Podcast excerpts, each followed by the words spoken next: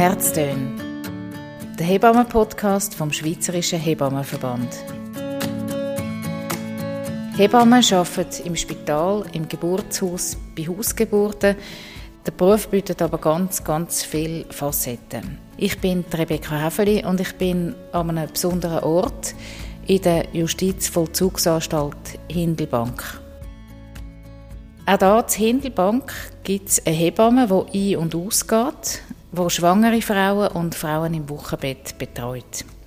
Es ist Manuela Jenny und sie arbeitet seit vielen Jahren hier in Hindelbank als Hebamme. Manuela, erzähl doch gerade mal schnell etwas über dich. Ich arbeite seit 39 Jahren immer als Hebamme. Ein bisschen mehr als 30 Jahre in verschiedenen Spitälern, zuletzt im Frauenspital zu Bern. Ich mache seit etwa 20 Jahren nebenbei auch noch ambulante Wochenbett und Schwangerenbetreuung. Und etwa 15 Jahre mache ich jetzt Wochenbett hier in Hingelbank im Frauengefängnis. Auch bei mir ist Anina Ortegon. Sie ist Sozialarbeiterin hier in Zindelbank in der Justizvollzugsanstalt. Sie arbeitet eng mit Manuela Jenny zusammen und sie übernimmt auch wichtige Aufgaben rund um Geburten und auch im Wochenbett von Frauen da im Strafvollzug. Anina, stell dich doch kurz vor. Ich bin Sozialarbeiterin, arbeite auf der Wohngruppe Mutter und Kind hier in Hindubank. Und Geburt, Betreuung von Schwangeren ist einfach ein Teil dieser Aufgabe. Äh, die Hauptaufgabe hier ist sicher einfach mit den Frauen ja, wieder den Austritt zu planen, also neue Perspektiven zu erarbeiten, ähm, wie es weitergeht nach der Haftstrafe.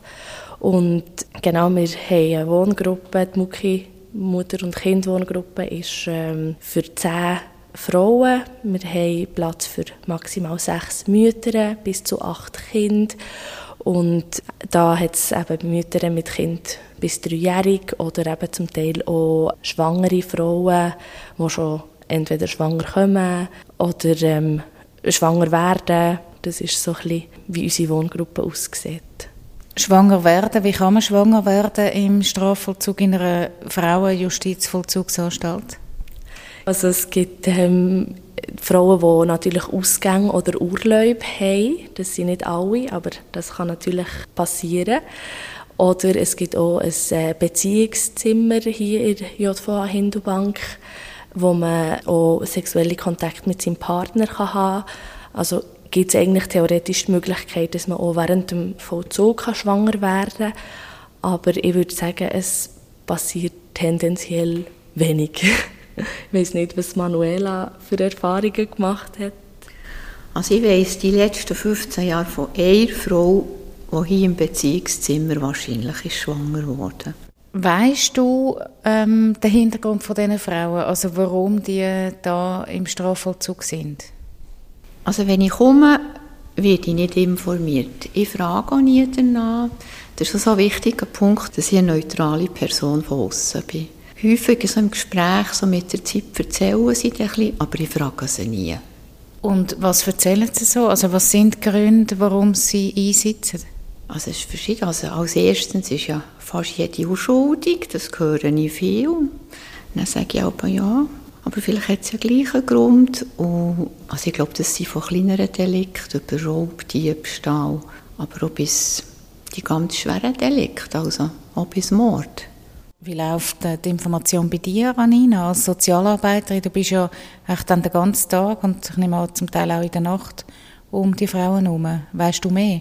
Bei uns ist es ähm, schon so, dass wir sicher in den ersten Wochen die Frau einfach mal kennenlernen, aber es gibt dann ja auch ein Gespräch, wo wir wie auch ein bisschen die Geschichte der Frau kennenlernen aber da ist sicher immer zuerst am Anfang ist immer die Beziehung im Fokus, dass sie wirklich auch merken, ähm, da ist eine Vertrauensbasis da, wir sind nicht ähm, eben, wie auch Manuela gesagt hat, wir sind nicht das Gericht, das das nochmal irgendwie verurteilen, sondern bei uns geht es wie um etwas ganz anderes, ähm, zum einfach wie auch ja, die, die soziale Situation nach der Haft können, mit der Frau realistisch zu planen. So. Und für das ist es wie wichtig, vor der Vergangenheit ein bisschen zu wissen.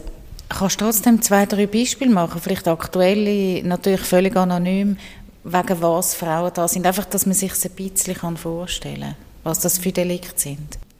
Also wir haben zum Beispiel Delikte von Körperverletzung, aber auch ähm, Sachen, die nicht mit Gewalt äh, zu tun haben, wie Betrug oder äh, Betäubungsmittel, einfach ein, ein Drogentransport vom Ausland einfach in die Schweiz, wo, wo gar keinen Bezug zu der Schweiz hat. Also es ist, ist sehr divers, was Straftaten angeht.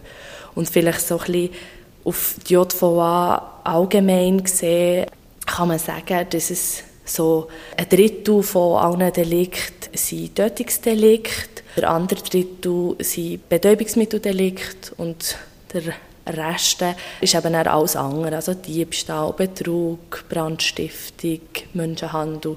Da gibt es sehr viel Verschiedenes, aber das kann man so ein bisschen in die drei Drittel aufteilen, was die ganze äh, JVA angeht. JVA ist die Abkürzung für Justizvollzugsanstalt, damit das auch noch gesagt ist. Manuela, du hast als Hebamme da einen ganz speziellen Arbeitsort in der Justizvollzugsanstalt. Die klassische Arbeit von einer Hebamme, jetzt von außen angeschaut, ist ja, sie begleitet Geburten. Machst du das da auch? Nein, das mache ich nicht. Ich begleite manchmal die Frau in Schwangerschaft, aber immer so im Wochenbett. Wo findet dann Geburten statt und mit wem? Geburten finden immer im Frauenspital zu Bern statt. Und dann geht die Betreuende, die Dienst hat, von den Sozialarbeiterinnen von der Mutter-Kind-Station geht dann mit der Frau mit, mit ins Spital und bleibt auch während der Geburt dort. Das bist du an einen Ort gegangen oder eine von deinen Kolleginnen? Haben die euch da irgendwie aufteilt? Also gibt es äh, Sozialarbeiterinnen, die mitgehen zur Geburt und andere, die nicht? Oder wie haben ihr das organisiert?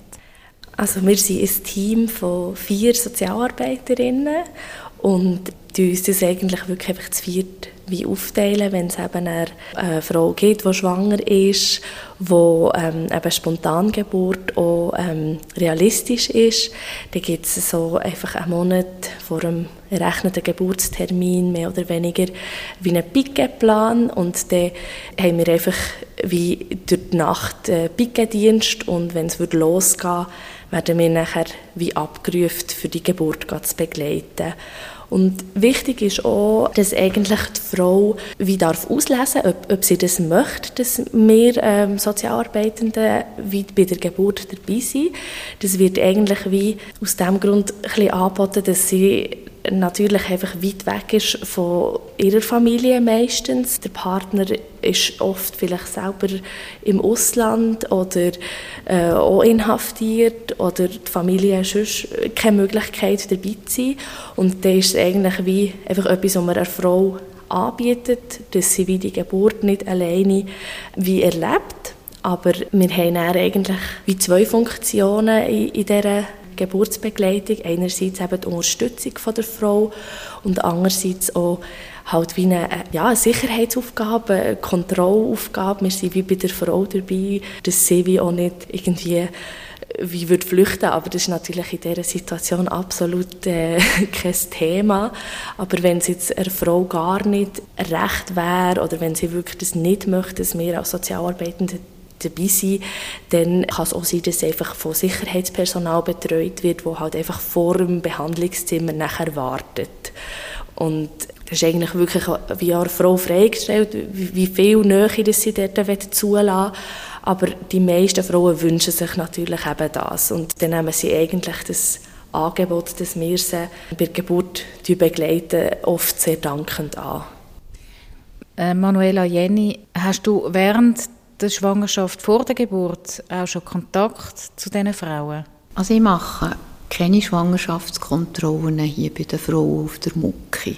Die Kontrollen werden alle ja im Frauenspital gemacht. Was ich manchmal mache, ist so Begleitung der Schwangerschaft, wenn Haufen Ängste sind oder Probleme sonst. Ja, im Moment eine schwangere Frau in Russenwohngruppe, die ich betreue. Kannst du das noch ein bisschen ausführen, noch ein bisschen vertiefen, was das für Ängste oder Probleme können während der Schwangerschaft, wo du in Kontakt trittst?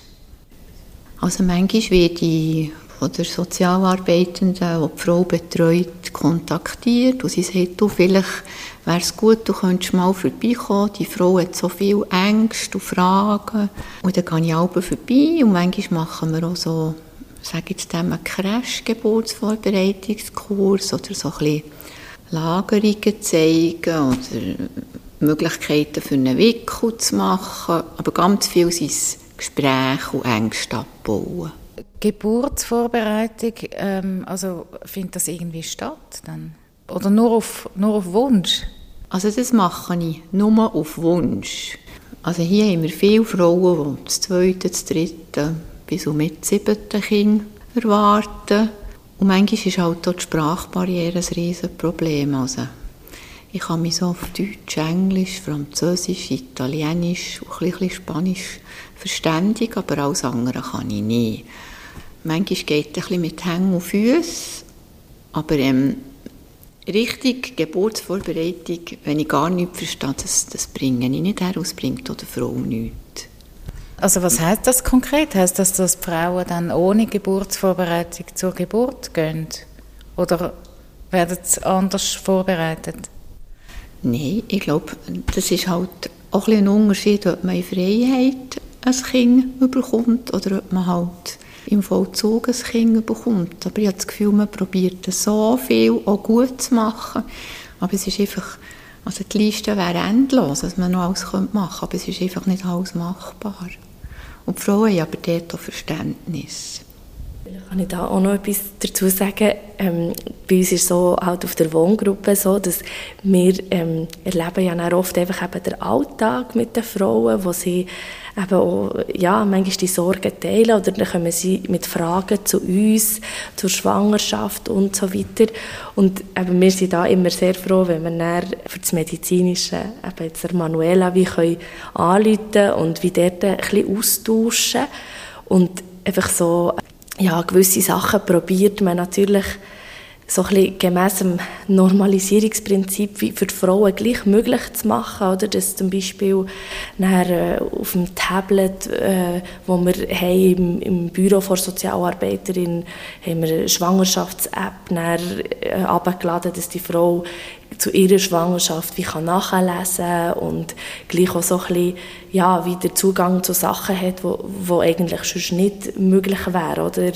Oder zum Teil auch ähm, Fotos vom Babybauch kann man natürlich nicht einfach unbeschränkt machen in einem Gefängnis, aber dass wir da wie gleich haben gesagt, das ist so ein wichtiger ja, Teil im Leben von, von dem Kind und von der Mutter, dass man wie eben dort dann auch wie probiert möglich zu machen, dass dann mal eben die Frau ein Foto kann machen und vielleicht eben einen Brief raus kann schicken, der Familie oder einem Partner, um einfach ja, gleich ein bisschen gewisse Sachen, ähm, wo, man in wo man in der Schwangerschaft erlebt, trotz Gefängnis dürfen mitzuerleben, ja, wenn es möglich ist.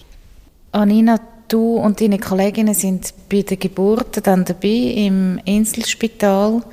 Wie nimmst du das wahr? Wie erlebst du das? Ja, es ist natürlich immer eine Extremform von Nähe, die man in diesem Moment eigentlich hat zu der Frau. Man ist irgendwo durch, ja, sich eben seiner Rolle bewusst, aber trotzdem ja, nimmt man auch gewisse Funktionen ein, ja, als Ersatz vom, vom Partner. Steht wie neben der Frau, probiert ihr die Hand zu geben, mit ihr zu schnaufen und ja, einfach wie ihr gut zuzureden und das wie, ja, einfach wie zu begleiten. Und es sind eigentlich sehr, ja, sehr schöne Momente.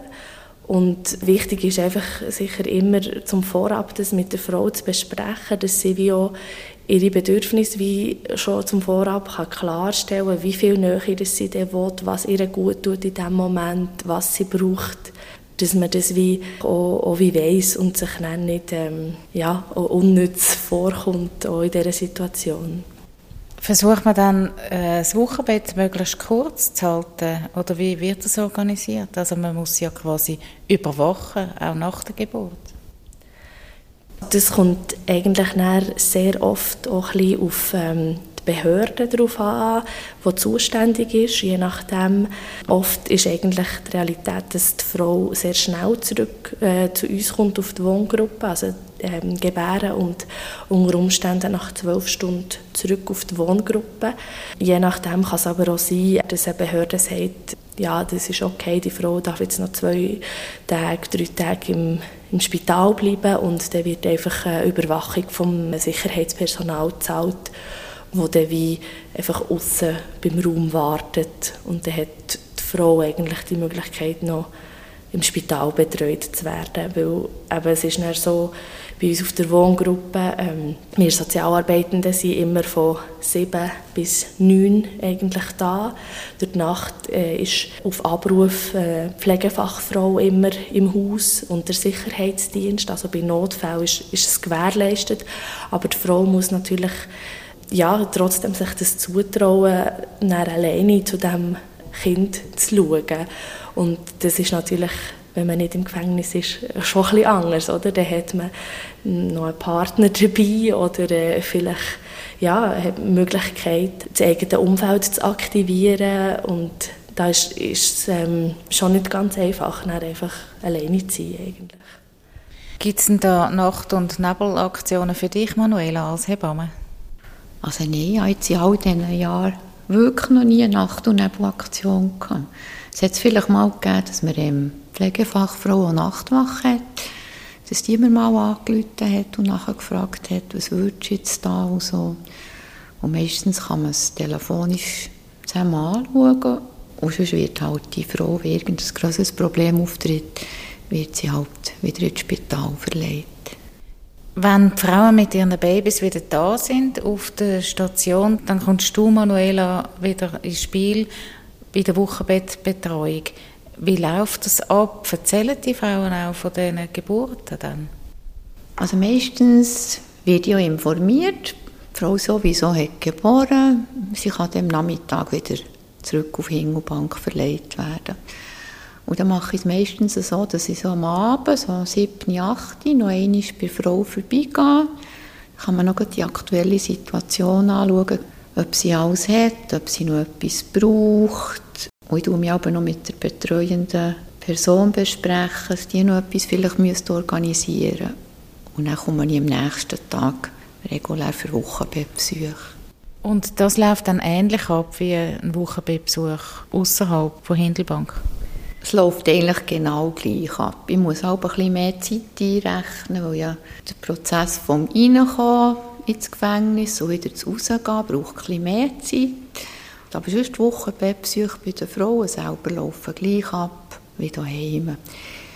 Gibt es äh, Ansprüche, die vielleicht anders sind? Oder was sind grosse Herausforderungen für dich? Die Frauen haben manchmal schon ein bisschen Ansprüche, aber also ich, ich habe da Verständnis. Oder? Jetzt, wenn zum Beispiel eine Frau frisch ins Gefängnis kommt, die hat noch keine Kleidchen für ihr Baby und hat aber Ansprüche und sagt, ich will nur das und das, also Mädchen nur rosenrot und Hingelbank hat ein Stock Kinderkleidchen. Also das ist natürlich nicht das Neueste und nicht das Schönste. Und dann sind sie dann manchmal schon ein bisschen unzufrieden und sagen, es lege ich nicht an, oder die Wingeln passen nicht, oder die Pflegeprodukte passen nicht. Das sind so ich sage aber so ein bisschen Machtkämpfe. Aber mit viel Reden und ein bisschen konsequent bleiben, kommt es am Schluss auch gleich gut. Anina, du hast gesagt, so eine Geburt ist ein Moment von der Nähe, von der Intimität, auch wenn du dabei bist, wenn die Frau will, dass du dabei bist. Wie schafft ihr es, nachher wieder eine Abgrenzung anzubringen, also wieder quasi in das Verhältnis von voran äh, zurückzukommen? Ja, das ist sicher eben einfach im Gespräch ja, ein, ein Thema, dann, das wirklich auch ähm, die spezielle Situation auch mit Frauen nachher besprochen wird. Und wir haben sicher auch so gewisse äh, organisatorische Richtlinien, die, die uns auch ein bisschen helfen dabei. Oder? Also zum Beispiel die Frau kann dann nicht wie wünschen, welche Sozialarbeiterin dabei ist. Ähm, es ist einfach eben ein Pickenplan und die Sozialarbeiterin, die Dienst hat, die geht dann einfach mit. Und da ist auch eigentlich so ein vorgesehen, dass man wie neun Stunden die äh, Geburt begleitet. Wenn jetzt ähm, das länger geht, kann es dann auch sein, dass eben einfach die nächste dann kommt, ablösen Und das ist auch so ein bisschen ja, äh, auch zu unserem Schutz, äh, zur, äh, dass wir uns auch emotional können abgrenzen können, weil es ist wie unser Job und wir dürfen nicht begleiten, weil sie unsere Freundin oder unsere Partnerin ist. Das Thema Nähe und Distanz, ist das für dich auch eins, Manuela? Also das ist immer ein Thema, aber das ist nicht nur hier so, das ist auch, wenn ich auswärts daheim die Frauen besuche. So. Also ich erlebe viel, dass die Frauen am Anfang sehr distanziert sind. Ich habe schon gehört, dass sie sagen, ich will keine Hebamme oder ich will eine andere. dann kommuniziere ich aber, kommunizieren, ich bin leider die Einzige hier. Geht jetzt halt nicht anders. Und ich tue es eigentlich nie zu etwas drängen. Also interessanterweise fast Ausnahmslos, jede Frau ist am Schluss sehr dankbar, dass ich zu ihr gekommen bin und das mit Nähe und Distanz. Also ich bleibe professionell, aber es gibt so mal, dass ich Frau in den Arm nehme oder dass sie mich in den Arm nimmt, wenn ich einfach merke, die Frau braucht jetzt Nähe und das tut ihr gut. Und das ist aber kein Thema. Das nächste Mal, wenn ich komme, haben wir wieder professionelle Distanz. Wie steht es dann um dein eigenes Sicherheitsgefühl, wenn du jetzt als Hebamme da im Gefängnis bist? Also, wir haben es am Anfang gehört, es sind verschiedene schwere Delikte, die die Frauen begangen haben. Hat man da manchmal auch ein bisschen Angst um sich? Also nein, Angst habe ich wirklich noch nie gehabt. Ich habe, glaube gesungen Respekt. Und ich glaube, es ist auch ganz wichtig, dass man den Frauen vermittelt, ja, ich bin sicher, keine Schwäche zeigt. Und ich sage es jetzt Berndeutsch, nicht so huschelig unterwegs. Es ist einfach so eine gewisse Dominanz ausstrahlt, aber korrekt ist dabei. Und vielleicht kommt mir noch ein bisschen das Alter zu gut. Also ich war 60 gewesen, und die Frauen realisieren ja das so. Also ich glaube, da ist es für mich einfacher, als wenn ich jetzt noch ganz, ganz eine junge Hebamme wäre. Gibt es in dieser Zeit, wo du jetzt hier arbeitest, als Hebamme ein Erlebnis, das dir besonders in Erinnerung bleibt? Also jetzt, da die letzten drei, vier Monate, war es ein bisschen viel zu tun. Es hatte drei Frauen, die geboren haben. Eine Zwillinge bekommen und dann noch zwei andere Frauen, die das Kind haben bekommen. Da bin ich natürlich über ganz lange Zeit wieder gekommen und wieder gegangen. Es war aber noch schön, wenn ich gekommen bin und eine Frau schon lange abgeschlossen hatte, dann ist sie wieder gekommen und gesagt, «Hey, Frau Jenny, müsst heute schauen.» Und dann bin ich das Baby rühmen und sie haben erzählt. Also ich würde jetzt meinen, mit den allermeisten Müttern ist der Kontakt herzlich.